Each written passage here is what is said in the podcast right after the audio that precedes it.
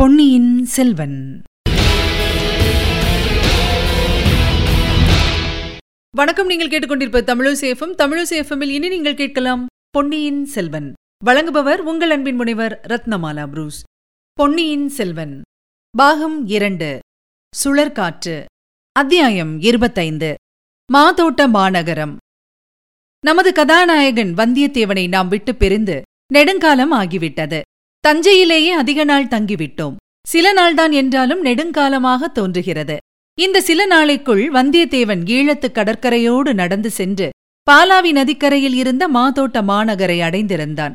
ராமேஸ்வர கடலுக்கு அப்புறத்தில் ஈழநாட்டு கடற்கரையில் இருந்த அம்மாநகரம் திருஞான சம்பந்தர் காலத்திலும் சுந்தரமூர்த்தியின் காலத்திலும் இருந்தது போலவே இப்போதும் பசுமையான மரங்கள் அடர்ந்த சோலைகளினால் சூழப்பட்டு கண்ணுக்கு இனிய காட்சி அளித்தது. மாவும் பலாவும் தென்னையும் கமுகும் கதலியும் கரும்பும் அந்த கரையை சுற்றிலும் செழித்து வளர்ந்திருந்தன. அந்த மரங்களில் வானரங்கள் ஊஞ்சலாடின. வரிவண்டுகள் பண்ணிசைத்தன பைங்கிளிகள் மழலை பேசின. அந்நகரின் கோட்டை மதில்களின் மேல் கடல் அலைகள் மோதி சலசலவென்று சப்தம் உண்டாக்கின.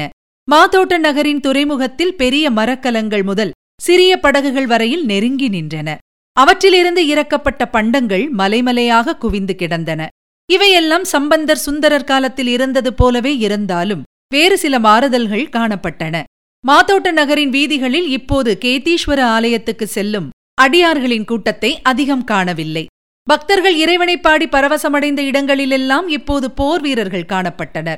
கத்தியும் கேடயமும் வாளும் வேலும் கையில் கொண்ட வீரர்கள் அங்குமிங்கும் தெரிந்தார்கள். சென்ற நூறு ஆண்டுகளுக்கு அதிகமாக அந்த நகரம் ஒரு யுத்த கேந்திர ஸ்தலமாக விளங்கி வந்தது. தமிழ்நாட்டிலிருந்து ஈழத்துப் படைக்கு வந்த படைகள் பெரும்பாலும் அங்கேதான் இறங்கின. திரும்பிச் சென்ற படைகளும் அங்கேதான் கப்பல் ஏறின நகரம் பல தடவை கைமாறிவிட்டது. சில சமயம் இலங்கை மன்னர்களிடமும் சில சமயம் பாண்டிய அரசர்களிடமும் அது இருந்தது. பராந்தக சக்கரவர்த்தியின் காலத்திலிருந்து சோழர்களின் ஆதிக்கத்தில் இருந்து வந்தது.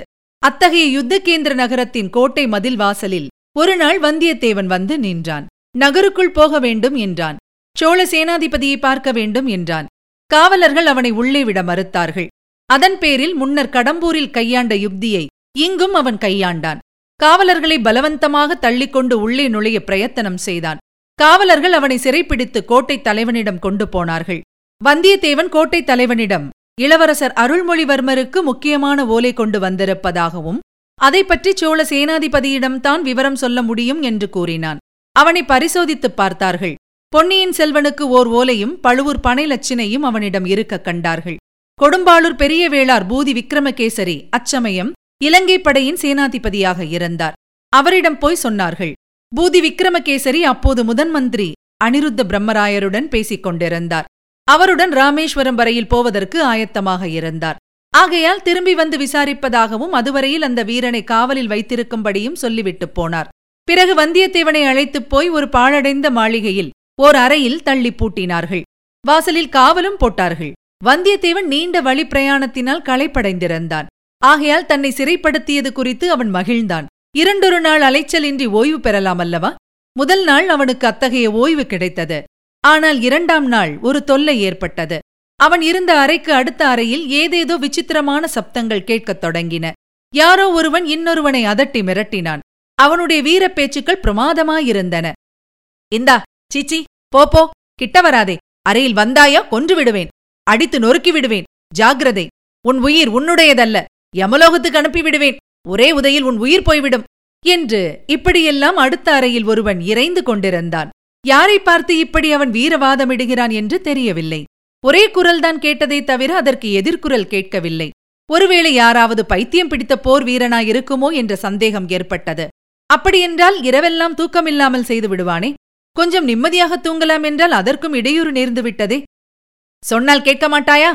சும்மா போக மாட்டாயா? சரி சரி. உன்னை என்ன செய்கிறேன் பார். இந்த வார்த்தைகளுக்குப் பிறகு தொப்பென்று அவனுடைய அறையில் வந்து ஏதோ விழுந்தது. படுத்திருந்த வந்தியத்தேவன் தூக்கி வாரி போட்டு எழுந்தான். விழுந்தது என்னவென்று உற்றுப் பார்த்தான். உடனே அவனை அறியாமல் சிரிப்பு வந்தது. கலகலவென்று சிரித்தான். ஏனெனில் அடுத்த அறையிலிருந்து அப்படி வேகமாக வந்து விழுந்தது ஒரு பூனை என்று தெரிந்தது. ஓஹோ உனக்கு சிரிக்க வேறே தெரியுமா? சிரி சிரி மறுபடியும் இங்கே மட்டும் வராதே என்று அந்த குரல் சொல்லியது. யாரோ பைத்தியக்காரன் என்பதில் சந்தேகமில்லை. இல்லாவிட்டால் பூனையுடன் இவ்வளவு வாதமிடுவானா? அல்லது பூனை மனிதரைப் போல் சிரிக்கும் என்றுதான் எண்ணுவானா? ஆனால் அதிலும் ஓர் அதிசயம் என்னவென்றால் அப்படியெல்லாம் பேசிய குரல் அவனுக்கு தெரிந்த குரலோ என்ற சந்தேகம் உண்டாயிற்று. எங்கேயோ எப்போதோ கேட்ட குரலாக தோன்றியது. ஆனால் யாருடைய குரல்? எங்கே கேட்ட குரல்? நினைத்து நினைத்துப் பார்த்தும் ஞாபகம் வரவில்லை. எப்படியாவது இருக்கட்டும் யாராவது இருக்கட்டும் என்று எண்ணி வந்தியத்தேவன் படுத்துக் கொண்டான். கண்ணை மூடி தூங்கப் பார்த்தான் ஆனால் தூங்க முடியவில்லை. சற்று நேரத்தில் அவனுடைய உள்ளங்கால்களில் ஏதோ வழவழவென்று தட்டுப்பட்டது. கண்ணை திறந்து பார்த்தால் பூனை அங்கே படுத்திருந்தது. அட கடவுளே இதை கால் மாட்டில் வைத்துக்கொண்டு எப்படி தூங்குவது? உதைத்து தள்ளினான். பூனை நகர்ந்து சென்றது. கண்ணை மூடினான். மறுபடி அவன் பக்கத்தில் கையில் ஏதோ மிருதுவாக தட்டுப்பட்டது. கண்ணை திறந்து பார்த்தால் பூனை அவன் பக்கத்தில் வந்து படுத்துக்கொண்டு செல்லம் கொஞ்சிக் கொண்டிருந்தது மறுபடியும் கையினால் பிடித்து தள்ளினான். பூனை தூரச் சென்றது. மீண்டும் கண்ணை மூடினான். தலைமாட்டில் வந்து பூனை படுத்துக்கொண்டு வாலினால் அவனுடைய நெற்றியை தடவத் தொடங்கியது. வாளையும் வேலையும் அச்சமின்றி தாங்கக்கூடிய அவ்வீரனுக்கு பூனை தன் வாலினால் தடவும் அனுபவத்தை தாங்க முடியவில்லை. எழுந்து பூனையை அதன் கழுத்தை பிடித்து தூக்கினான். அவனுடைய அறைக்கும் அடுத்த அறைக்கும் மத்தியில் இருந்த சுவரின் உச்சியில் கொஞ்சம் இடிந்து பொக்கை விழுந்திருந்தது. அதன் வழியாக பூனையை தூக்கி எறிந்தான். அடுத்த அறையில் சிறிது நேரம் ஒரே ரகளையாயிருந்தது மனித குரலின் கூப்பாட்டுடன் பூனையின் கரமுரா சத்தமும் சேர்ந்து கொண்டது. சற்று நேரத்துக்குப் பிறகு போ தொலை என்ற குரல் கேட்டது. பூனையின் மியாவ் மியாவ் சத்தம் கொஞ்ச தூரம் வரையில் சென்று மறைந்தது. பிறகு நிசப்தம் நிலவியது. வந்தியத்தேவன் கண்ணயர்ந்தான். அரை தூக்க நிலையில் ஒரு கனவு கண்டான். மிக இன்பமான கனவு. இளைய பிராட்டி குந்தவை அவன் அருகில் வந்து உட்கார்ந்து அவன் நெற்றியை தடவிக் கொடுத்தாள். ஆஹா பூனையின் வாலுக்கும் இளவரசியின் கைவிரலுக்கும் எத்தனை வித்தியாசம்? சட்டென்று மறுபடி விழிப்பு வந்தது. கனவு கலைந்து விட்டதே என்று வருத்தமாயிருந்தது. அடுத்த அறையிலிருந்து யாரோ சுவரை தட்டினார்கள்.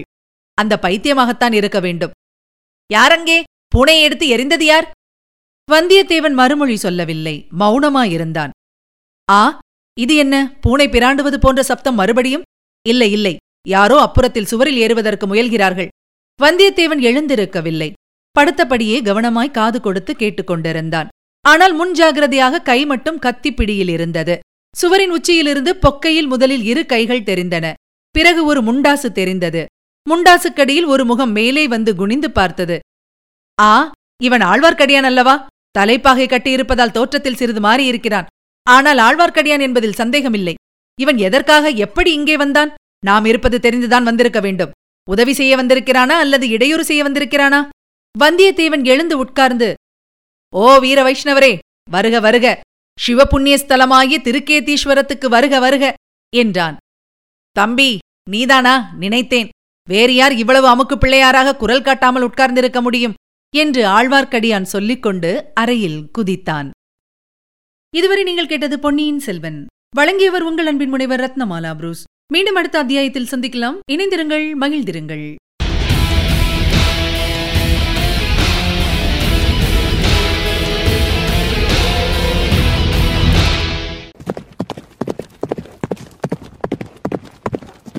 பொன்னியின் செல்வன்.